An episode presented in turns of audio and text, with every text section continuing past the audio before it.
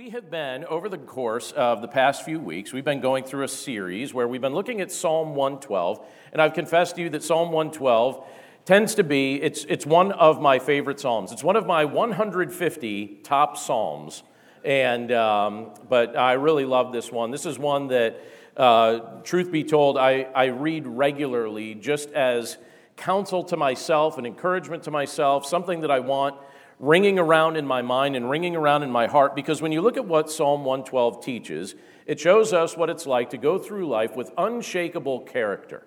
And it, it shows us what it looks like to be enthusiastic for God's ways in the midst of a world that wants its own way. And as we've been working our way through this psalm, we've been looking at it just one verse at a time. And uh, this week we're at verse 5 of Psalm 112. Now, in just a moment, I'm going to read the whole psalm. But in verse 5, you're going to see that it talks about this concept of generosity. And so today we're going to be focusing our attention on that concept and just talking about this idea of setting the stage for intentional generosity. So, what does it look like for you and for me in the context in which we live with the gifts that the Lord's blessed us with? To ultimately be very intentional about this concept of generosity, like it describes here in Psalm 112. So, if you would take your Bibles and turn with me to Psalm 112. Like I said, I'll read through the whole thing, but our focus today is primarily going to be on verse 5. And this is what it says, starting with verse 1. Praise the Lord. Blessed is the man who fears the Lord, who greatly delights in his commandments. His offspring will be mighty in the land. The generation of the upright will be blessed. Wealth and riches are in his house, and his righteousness endures forever. Light dawns in the darkness for the upright. He is gracious, merciful, and righteous. And then this verse is our focus today. It says, It is well with the man who deals generously and lends, who conducts his affairs with justice. For the righteous will never be moved, he will be remembered forever. He is not afraid of bad news. His heart is firm, trusting in the Lord. His heart is steady. He will not be afraid until he looks in triumph on his adversaries. He has distributed freely. He has given to the poor. His righteousness endures forever. His horn is exalted in honor. The wicked man sees it and is angry. He gnashes his teeth and melts away the desire of the wicked will perish. Let's pray.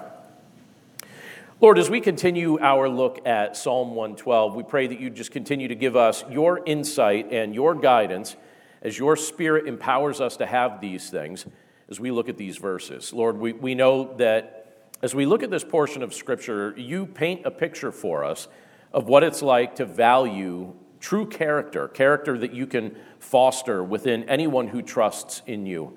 And so, Lord, we know that there are times just in our own human frailties that we feel like we waver on so many of these issues. And then there are also the influences that come at us from the outside that try and encourage us to go in a different direction from what you've outlined in this portion of Scripture.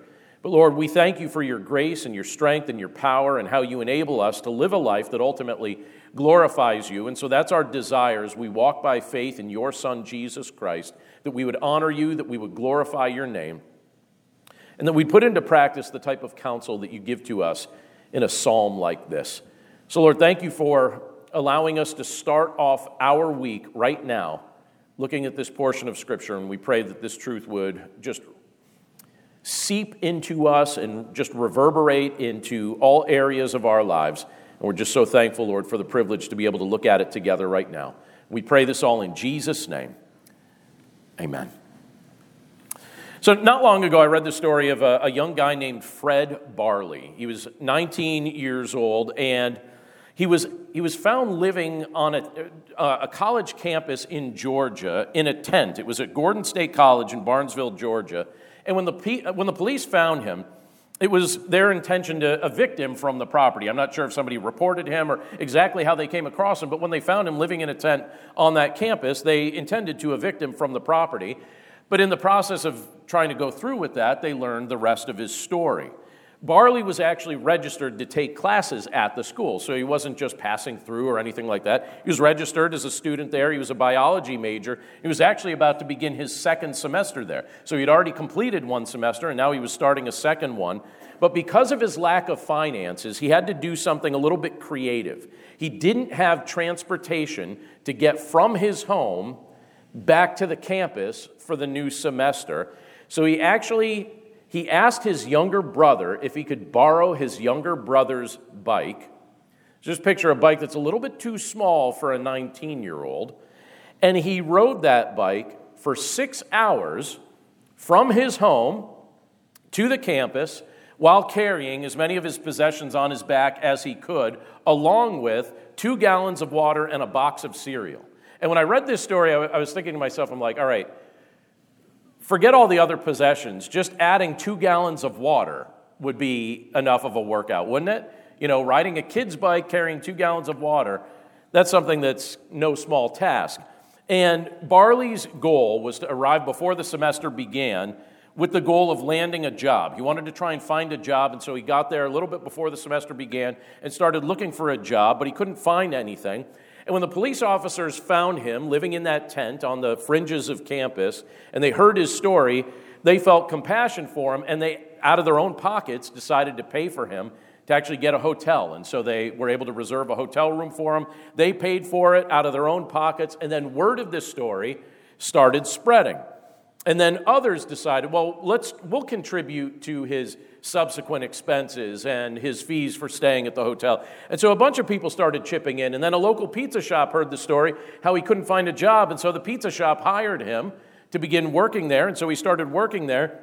And then another woman, and I think it was somebody that was pretty close to his age, set up an online campaign to raise additional funds to pay for his ongoing educational expenses. And when that online campaign was finished, she had raised $184,000. $184,000. And what they did was they put it in an educational trust to cover all his college expenses and all the things around the edges of that for the rest of his time at the college. And when I heard that story, I couldn't help but feel impacted by that kind of generosity because that's above and beyond. That's not the, the, you know, the most common thing that we typically hear. And certainly when you look at this, you could say Fred Barley was certainly blessed by those that stepped up to meet his needs and to help him out in the midst of all of this. But I'm certain that, that those who did this, those who helped him, could also testify to the fact that they felt just as blessed as Barley did, if not more, when they chose to help him. There's an interesting thing that happens when we choose to be generous. Jesus himself said it. He said, It's better to give than it is to receive. There's something about it that is better. Well, what did he mean when he said it's better? Why is it better? Because there are certain things in my life that I could look at and I say, Yeah, I received that, and I really, really enjoyed it. And then there are other times in my life that I could look at and I could say, You know what? I, it's hard to think of a, of a feeling that felt better than being able to help in this context or that context. And so, what does this look like for you and for me when we actually try and live out generosity the way Psalm 112 talks about it, and the way we can see certain examples of how people have demonstrated that? You see in Psalm 112, verse 5, this topic of generosity. And we're told here that the person of unshakable character looks for opportunities to share their resources, to use their resources, to benefit the lives of others. We're told in this verse, so let me highlight it again. I'll bring it up behind me. It says, It is well with the man who deals generously and lends, who conducts his affairs with justice, who deals generously and lends. It's, it's very interesting when you look at what this scripture tells us and the different things that this scripture reveals, because it's walking us through the process of all these different elements of what, what an individual who follows the Lord seeks to implement in their day to day life. It's giving you a picture. I think a lot of times, for me, throughout the course of my Christian walk, I've looked for blueprints and I've looked for mentors and I've looked for people who model what it actually looks like to live out great faith. And when you look at Psalm 112, it gives us a great picture of how this is demonstrated in multiple areas, including generosity. And here it reveals to us, when you look at this verse, it reveals to us that the nature of this person's character offers a great picture of the heart of Jesus Christ. When you take this portion of Scripture and you look at it through the lens of what Scripture reveals to us about Jesus, we see here a great picture of what Christ's heart actually looks like. In many ways, when you look at Christ's earthly ministry, Jesus demonstrated his desire to bless others. And when you look at his earthly ministry, you also notice something else. Jesus was very active about trying to ease the suffering of other people. He would do it in a variety of ways. Sometimes he would meet different uh, needs, he'd provide different things that people needed, he would provide food, he would provide healing. We also see the generosity of Christ, the generous heart uh, of Christ, as he would sh- seek to share the joys of his eternal kingdom with those who would trust in him. The fact that Christ would look at us and he would say, Listen, I don't want to just give you a momentary blessing. Even when you think of the woman at the well in John chapter 4, he's saying, Listen, your whole life up to this point has been trying to seek momentary blessings. And I'm telling you, I can give you water that will make you thirst no more. It will satisfy your thirst forever. And he was trying to illustrate to her a spiritual reality that up to that point she was missing. And Christ offers that to you and to me. He's not just offering us momentary blessings this side of heaven. He's saying, I want you to experience the eternal joys of my eternal kingdom through trusting in me. And that's the heart of Christ. That's what he offers to us. And I think a generous person shows a desire to treat others and to try and meet others' needs with the same kind of generosity that Jesus Christ exemplified during the course of his earthly ministry. Now, when you look at Psalm 112, and it speaks of the man who deals generously, speaks of a person who has chosen to go through life thinking about more than just his personal benefit. The generous person has their whole community in mind when they try and sow the seeds of generosity among the people that they're interacting with. They're thinking about others, they're thinking about the whole community, they're thinking about everyone they have the, the opportunity to interact with. So, this may include helping the poor, and we see examples of this in this psalm. Later in the psalm, it brings it up again, so we're going to be looking at that again in uh, just a few weeks. But in addition to that, it may also include just easing the suffering of a loved one or someone that we care about who might be going through an unexpected trial recently read something, and this actually made national news, which I thought was kind of interesting because it actually took place in Churchville, so just a few minutes away here from the church. But I, I recently heard of a woman in Churchville whose husband was going through a year long battle with something. I don't know the details of the medical condition that he had, but he was in the hospital for essentially a year. And her comment was in the midst of all of that, while she was trying to be with her husband every day at the hospital, spending time at his bedside, trying to meet his needs as best as she can as she's partnering with the medical professionals, in the process of prioritizing his needs, she made the comment she said, My house was left to fend for itself. like, my house was left to fend for itself, which anyone could understand. And one evening, she came home from spending the day at her husband's side and she discovered that the flower boxes all around her house that normally she would care for and normally looked beautiful, but had been neglected now for a period of time. She came home and she discovered they were all brimming with flowers. They were all just exploding with flowers, beautiful colors, all these things all around her house. They were all full, they were all watered, they all looked amazing. And she was trying to figure out what was going on with that. And basically, one of her neighbors, who was aware of everything she was going through, wanted her to have something nice to look at every day when she arrived back home from the hospital. And so this neighbor took the time to just take care of all those flower boxes for a season so that she could see that when she got home. And I thought, what a wonderful demonstration of neighborly generosity for a neighbor to do something like that. And maybe you've done things like that for your neighbors, or maybe you've been on the receiving end of a neighbor demonstrating generosity toward you. Kind of reminds me of Proverbs chapter 14, verse 21. There it tells us the reverse of that, but it says, Whoever despises his neighbor is a sinner, but blessed is he who is generous to the poor. So, all throughout Scripture, we have this idea of demonstrating very intentional generosity. We see it in Psalm 112, we see it elsewhere in Scripture, we see it in Proverbs 14 21, this idea of being generous to those who need the generosity. And the Bible speaks of generosity and hospitality as virtues that are near to the heart of God. When you think about what God is like, when you think about how He operates and how He interacts with people and what He demonstrates to us, we see generosity and hospitality as virtues that are very dear to the heart of God. And something else we could see from Scripture is that the, those virtues, the virtues of generosity and hospitality, these are things that have a great opportunity to be demonstrated in the context of community. So it could be in a context of a neighbor, or it could be in other contexts as well. But God values community. We see this in how He established the family. We could see this concept of community and how it functions when you look through the Old Testament and you watch how the Lord established ancient Israel to operate.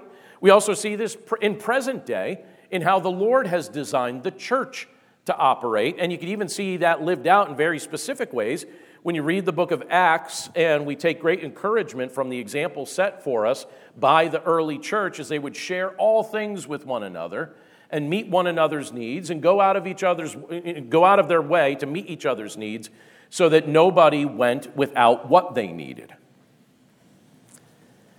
And I think that that's a beautiful example for us as believers. You know, when you see the heart of God demonstrated through his people, it, it can't help but make an impact on us. I love what Corrie ten Boom said. She said, The measure of a life, after all, is not its duration, but its donation. So think about that statement and what she meant. She's someone who loved the Lord very much, somebody that was certainly tested in a variety of ways during the course of her life. But she, she made the comment, she said, The measure of a life, after all, is not its duration, but its donation. And the idea was, she's saying, all right, if the Lord blesses you with the life that He's blessed you with, the idea isn't so much getting for yourself, the idea is giving away, using the life that He's given you to be a blessing to the people that He's placed in your life. Now, I think if you ask most people what they hope for in this world, I think that many would probably say something to the effect of this. I think this would probably be a statement you'd hear. I think you'd hear people say, All right, I'd like to live a long time in good health, with all my needs met, and with enough extra that I don't need to worry.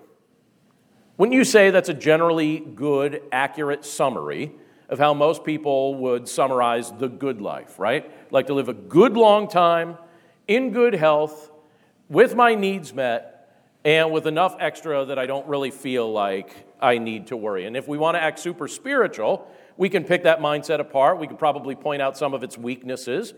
But the truth is, I think that's a statement that just about every person I have ever met on the face of this earth could make to one degree or another. Because I think all of us probably feel like, well, yeah, I'd like to live a long life. It's like, all right, well, would you like to be healthy or unhealthy? Well, no, I'd like to be healthy. All right, would you like to have your needs met or not? Well, yes, I would like to have my needs met. Do you want to have extra as well?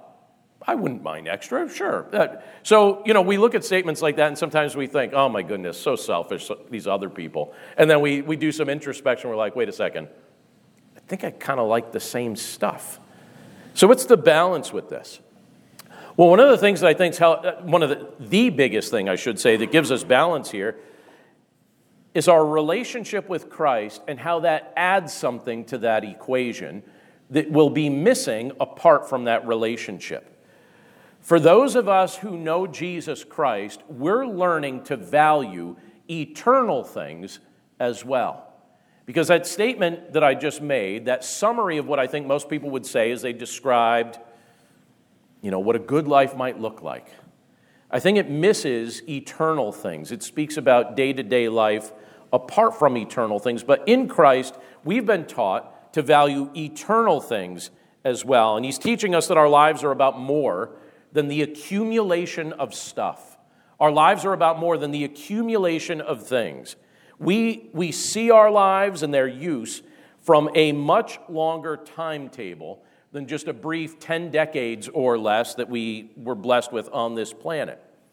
And as Jesus gave his life for the benefit of others, as we could see him doing that, we seek to do likewise because we're seeking to follow his example. We're, we're seeking to operate with the power that he gives to us. Our earthly lives are on loan from God, and these lives are meant to be used for His glory by investing in others as He enables us to do so. And so, if we can identify some of the ways in which the Lord has blessed us through His generosity, you know, when you think about the course of your life and the different ways that the Lord has blessed you through His generosity, and if we'd like to demonstrate Christ centered generosity within our culture and within the generation of people that we've been intentionally placed, how should we go about doing that? Practically speaking, if you want to be a person like is described in Psalm 112, verse 5, someone who deals generously, someone who lends, someone who, who cares about the well being of other people. Practically speaking, what does it look like? How can we go about doing that in a Christ centered fashion? I think one of the things that is wise for us as believers in Christ, if we're seeking to be generous in the ways that Christ has demonstrated generosity in Scripture and in the ways that He impresses that upon our hearts, I think, first of all, we need to recognize that we have been gifted to be generous. And I want you to think about this. I'm going to read a portion of Scripture for us in just a second. And it's a portion of Scripture that applies to every believer. But I think a lot of times people think that you only need, that you must be somebody of great earthly means in order to be generous in this world. But what Scripture is teaching us to do is wherever you are, on whatever scale or however you would evaluate what you have access to or, or what you can utilize, with whatever you have been given, be generous with that. That's the concept that Scripture is teaching. You don't have to be, you're not responsible for being generous with somebody else's lot in life. Be generous with what the Lord has blessed you specifically with, because He's got a puzzle that He's putting together. He's got very intentional designs for what He's doing in the lives of believers. And He's giving certain believers access to certain things so that they could be generous with it, and other believers access to other things so that they could be generous with that. And I love what Scripture tells us when you look at 2 Corinthians chapter 9, verse 11, as it speaks about this. It says, now just think about this, all right? Take this to heart because it says, you will be enriched in every way to be generous in every way, which through us will produce thanksgiving to God. Not a cool statement. You will be enriched in every way to be generous in every way, which through us will produce thanksgiving to God. Enriched in every way to be generous in every way. When we read about the Lord enriching us, by the way, I think it could be easy for us to think that maybe that's exclusively financial. And by the way, as Paul was writing these words to the church at Corinth, the church at Corinth was known for having a lot of wealth in it. There were certainly people that were part of it that weren't wealthy, but there were a lot of people that were known for being rather wealthy in that church. And Paul was trying to help them see beyond that so that they didn't just think that that was somehow their source of sustenance and it can be easy for us, I think, you know, especially in our culture and in our day and age, for us to, to think that what Paul's referencing here might be exclusively financial. But there are other ways, in addition to that, that the Lord enriches people. Scripture tells us that we have been enriched in every way to be generous in every way. So, the, when you think about that, what are some of these ways in which the Lord enriches people? Well, the Lord enriches all of his children with spiritual gifts. And these spiritual gifts are meant to be utilized as we serve one another. So every believer in Jesus Christ has been spiritually gifted in order to be able to serve other people so that the church would be mutually built up. You have certain gifts, I have certain gifts. We're supposed to use them together so that other believers will be built up and so that the church will become stronger and that we'll glorify the Lord together. So that's one of the ways that the Lord enriches his children. Some of us can also, also identify some physical resources that we have been entrusted with. So, if you've been entrusted with some physical resources that could be used to bless the lives of other people, that you could use to just demonstrate Christ centered generosity, then use those. Uh, some of us have been blessed financially. So, if you've been blessed financially, glorify the Lord with, with whatever He's blessed you with. I was actually watching a video um, I think it was just last evening I was watching it, and it was a man on the street interview in Newport Beach, California, and somebody was just randomly walking up to people and asking them personal financial questions, which I thought was a bit risky, but it was also kind of interesting video to watch. And he walked up to this one uh, man who was 80 years old, and he said to the guy, and the guy looked very healthy and, and very fit, and uh, and apparently he was very wealthy too. And so the, the man asked him, he said, All right, how did, you, how did you make your wealth? And he said, Well, I made most of my wealth through real estate. And then he was going through some of the details and how he made most of his wealth. And then he asked him some follow up questions. And the man said, Listen, this is my thought when it comes to wealth. All of these things, he said, You know, in short order, I'm going to be seeing the Lord face to face. And here's the thing all of these things I recognize are just gifts that are on loan to me from God. So I try and be intentional about earning, but I try and be even more intentional about giving. And he said, My goal and my wife's goal, our goal is to finish up with zero. We're not trying to finish up with a whole bunch in the bank. He said, Our goal is to actually finish up with zero. And so we're looking for ways to be very intentional about just giving it all away. The Lord has met every need we have, and we're trying to finish with zero and give it all away. Now, you could look at that and say, well, doesn't Scripture say, you know, leave an inheritance for your children's children? I get that. I think my, my personal goal with that would be give a whole bunch of it away and leave some for your family. But this man, his thought was, I, he said, There's nothing I've done in life that's brought me as much joy as just blessing the, the lives of other people with things that the Lord's entrusted me with. And so he's like, I'm just going to keep doing it until the Lord calls me home because it doesn't belong to me. Now, this wasn't a Christian video that I was watching. That was the only part of the video where it referenced things of that nature.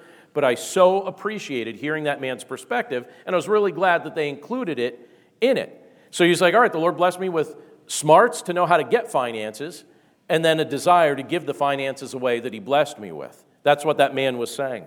Some of us have been blessed with skills. There are people in our church that I watch just kind of covertly and secretly use the skills and the talents that the Lord has given them to go around like agents of blessing to help meet the needs of other people in the church through the skills that they've blessed with. Some people that I've noticed in our church family and just in, in my relationships in general are blessed in the area of relationships and they use the relationships that they have to introduce this person to this person and develop a friendship. Or, oh, I know someone that can help you with that. And then they make the connection. They just go through life connecting this person, this person, this person, and this person. And basically, there, there isn't a category of enriching. That, I mean, even the flower in your house is enriched, right? That was a funnier joke than I, I think you gave it credit for. But anyway. Sarah, thank you for smiling in the back. Um, there isn't a category of enriching that the Lord hasn't blessed you and I with that we can't use to be a blessing to somebody else. That we couldn't use to share that blessing with somebody else in our life. So if we want to bless others, let's first acknowledge that we've been blessed. But can I give you just like a side piece of advice to that? Don't compare your blessing to somebody else's. Don't compare the ways that the Lord's blessed you with the ways that He's blessed somebody else, because when you do that, you're always going to be able to find somebody that you have a little bit more than, and you're always going to be able to find somebody that you have a little bit less than. And instead of engaging in unhealthy comparison when you analyze the ways in which the Lord has blessed you, just gratefully acknowledge what He's entrusted to your oversight and care, and remind yourself that you've been divinely blessed in order that you might have the privilege to be a blessing to somebody else with whatever you've been blessed with.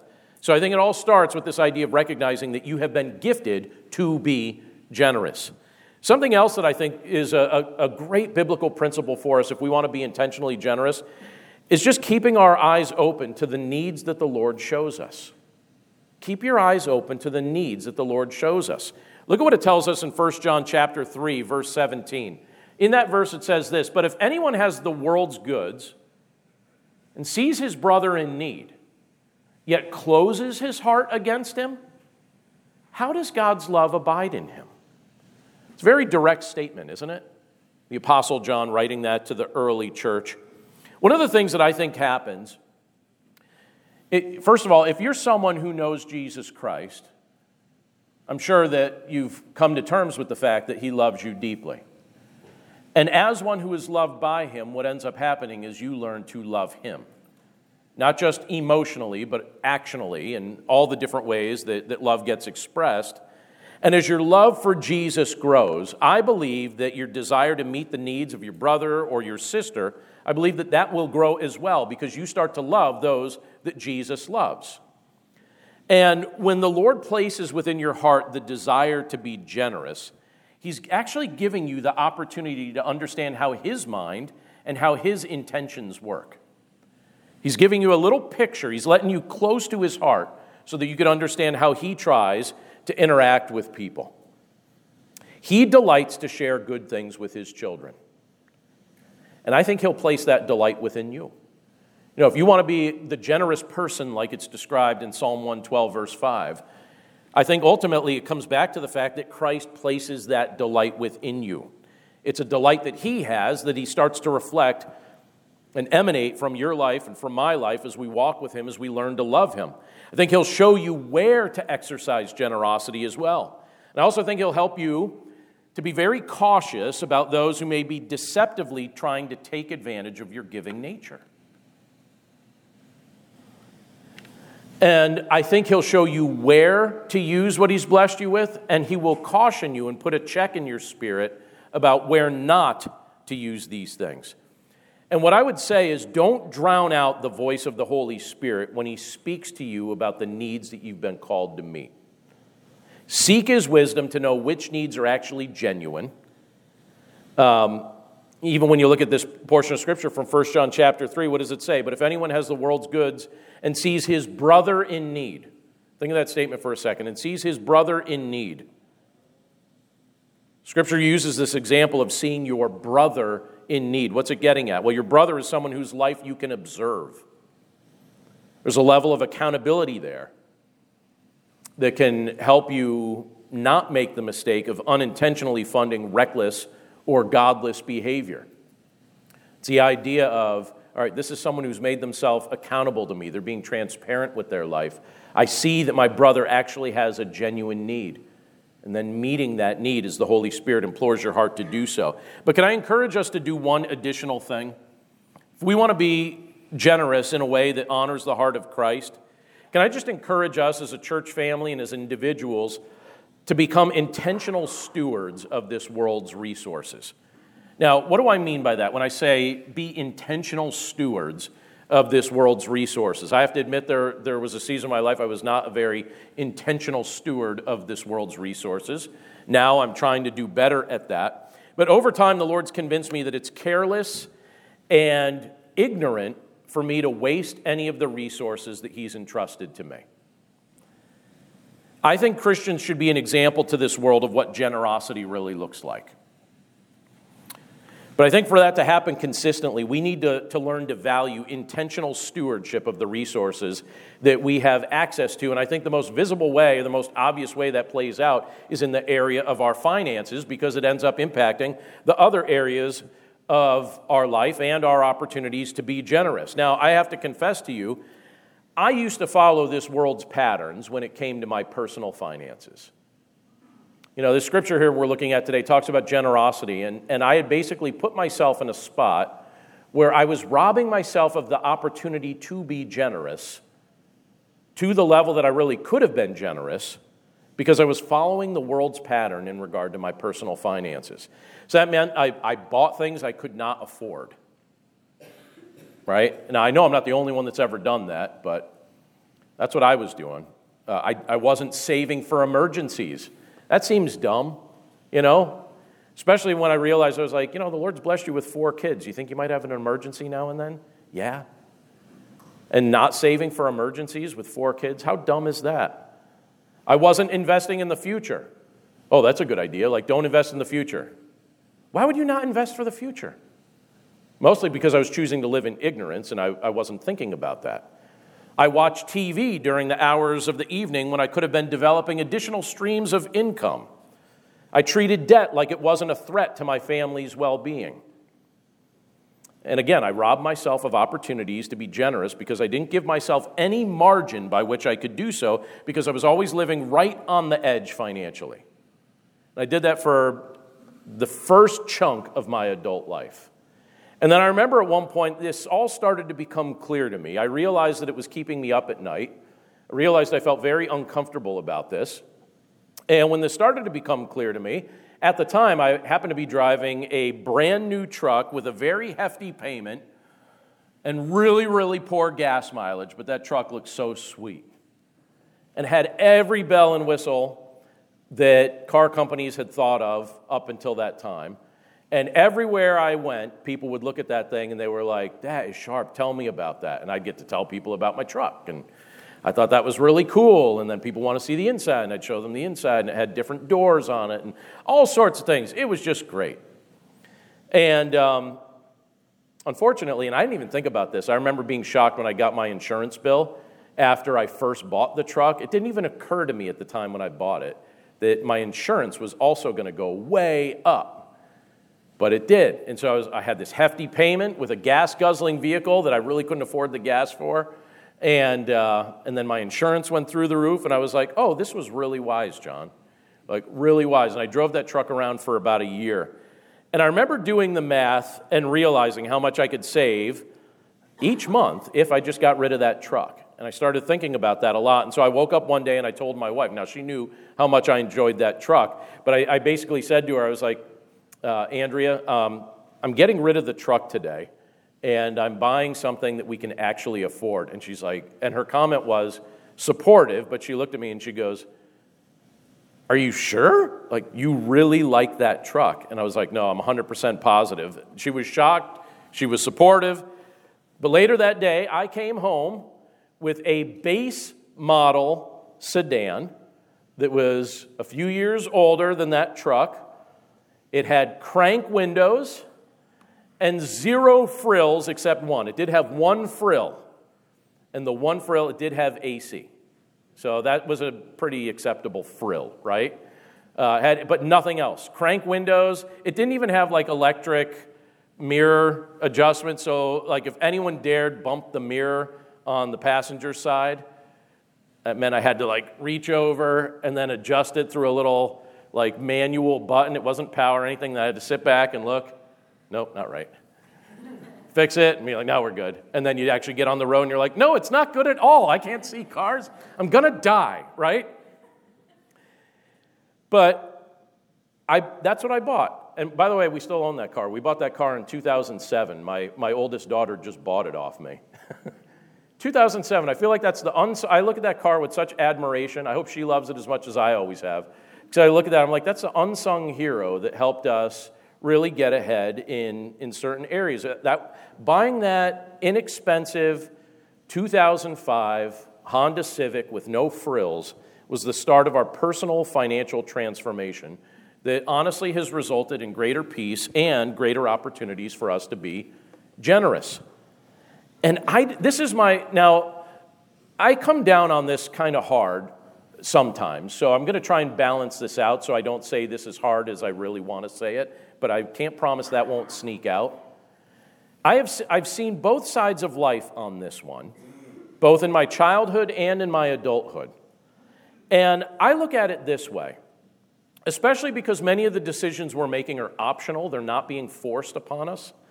I don't see any reason why Christians should follow the irresponsible financial pattern that's embraced by our culture. I see no reason why we as believers in Christ should do that. Now, I'm confessing to you, I have made that mistake. But the idea is don't keep making the mistake once you become aware of the fact that you've made the mistake in the past. Because the mindset of our culture is a mindset that's based on consumption, debt, and then sometimes outright fraud. And it's a mindset that seeks to get at whatever cost it can. It's not a mindset that's focused on giving, it's not a mindset that's focused on careful stewardship.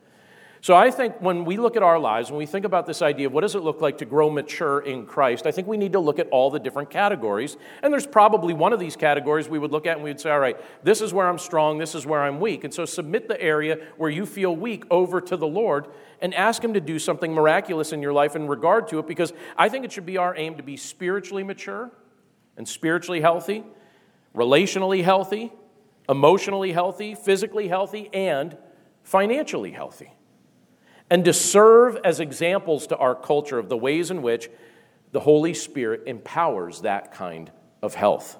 And when it comes to our finances, I believe Christians should blaze the trail for the rest of the culture to understand what it looks like to earn and save and invest and give for Christ's glory.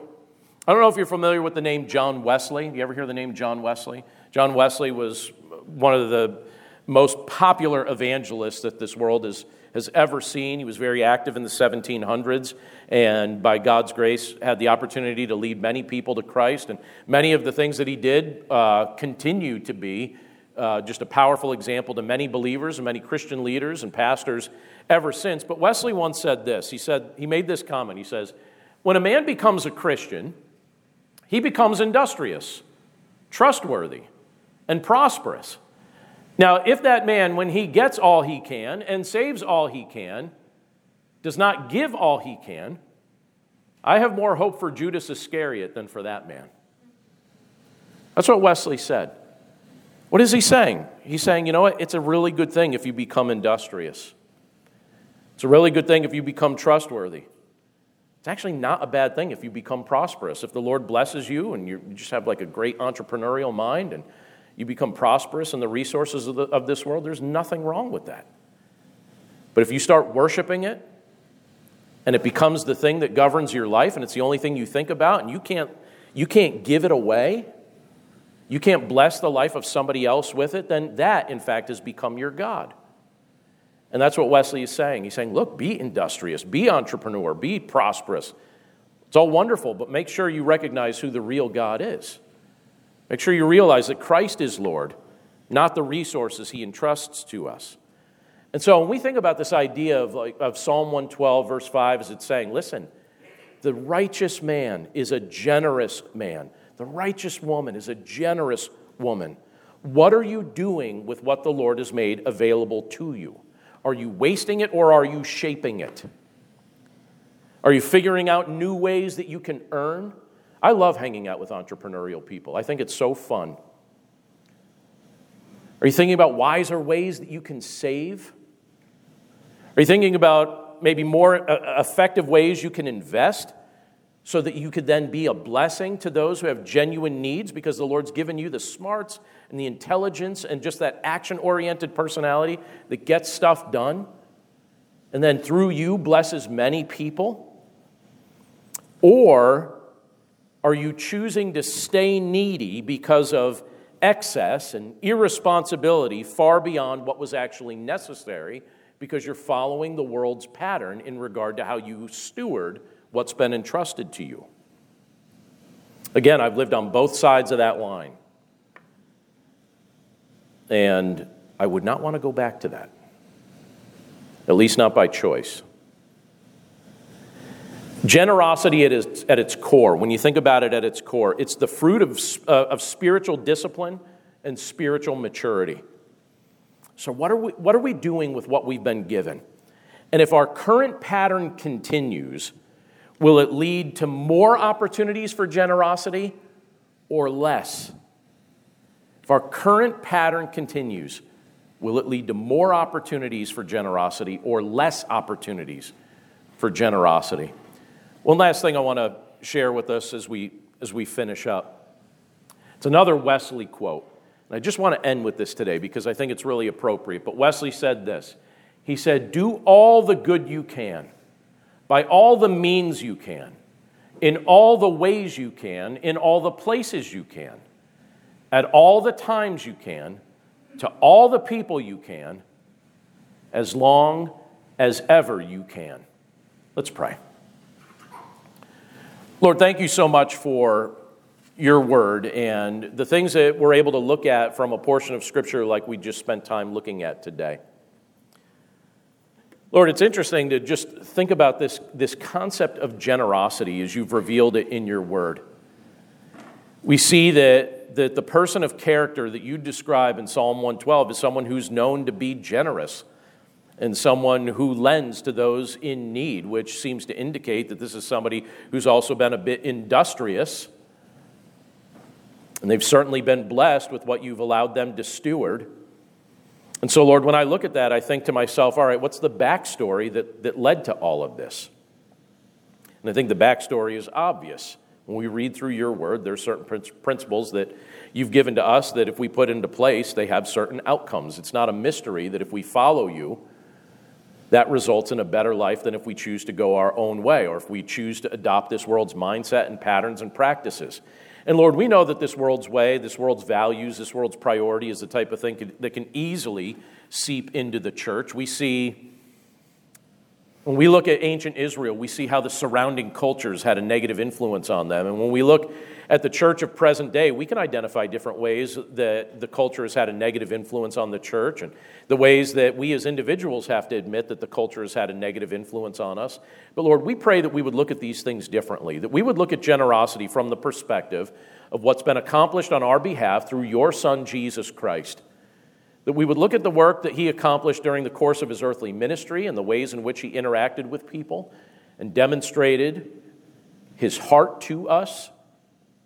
That we would look at what he accomplished on the cross and recognize just the giving nature of what was demonstrated there. That we would look at at the resurrection and the fact that that kind of resurrection is being promised to those who trust in your Son, and that we would even think about some of the type of things that, that Jesus has made clear through his followers, but also even what he said on the cross to the thief next to him Today you will be with me in paradise. The fact that eternal blessing in your kingdom is something that we have the privilege to, to receive as an act of your generosity through faith in your Son.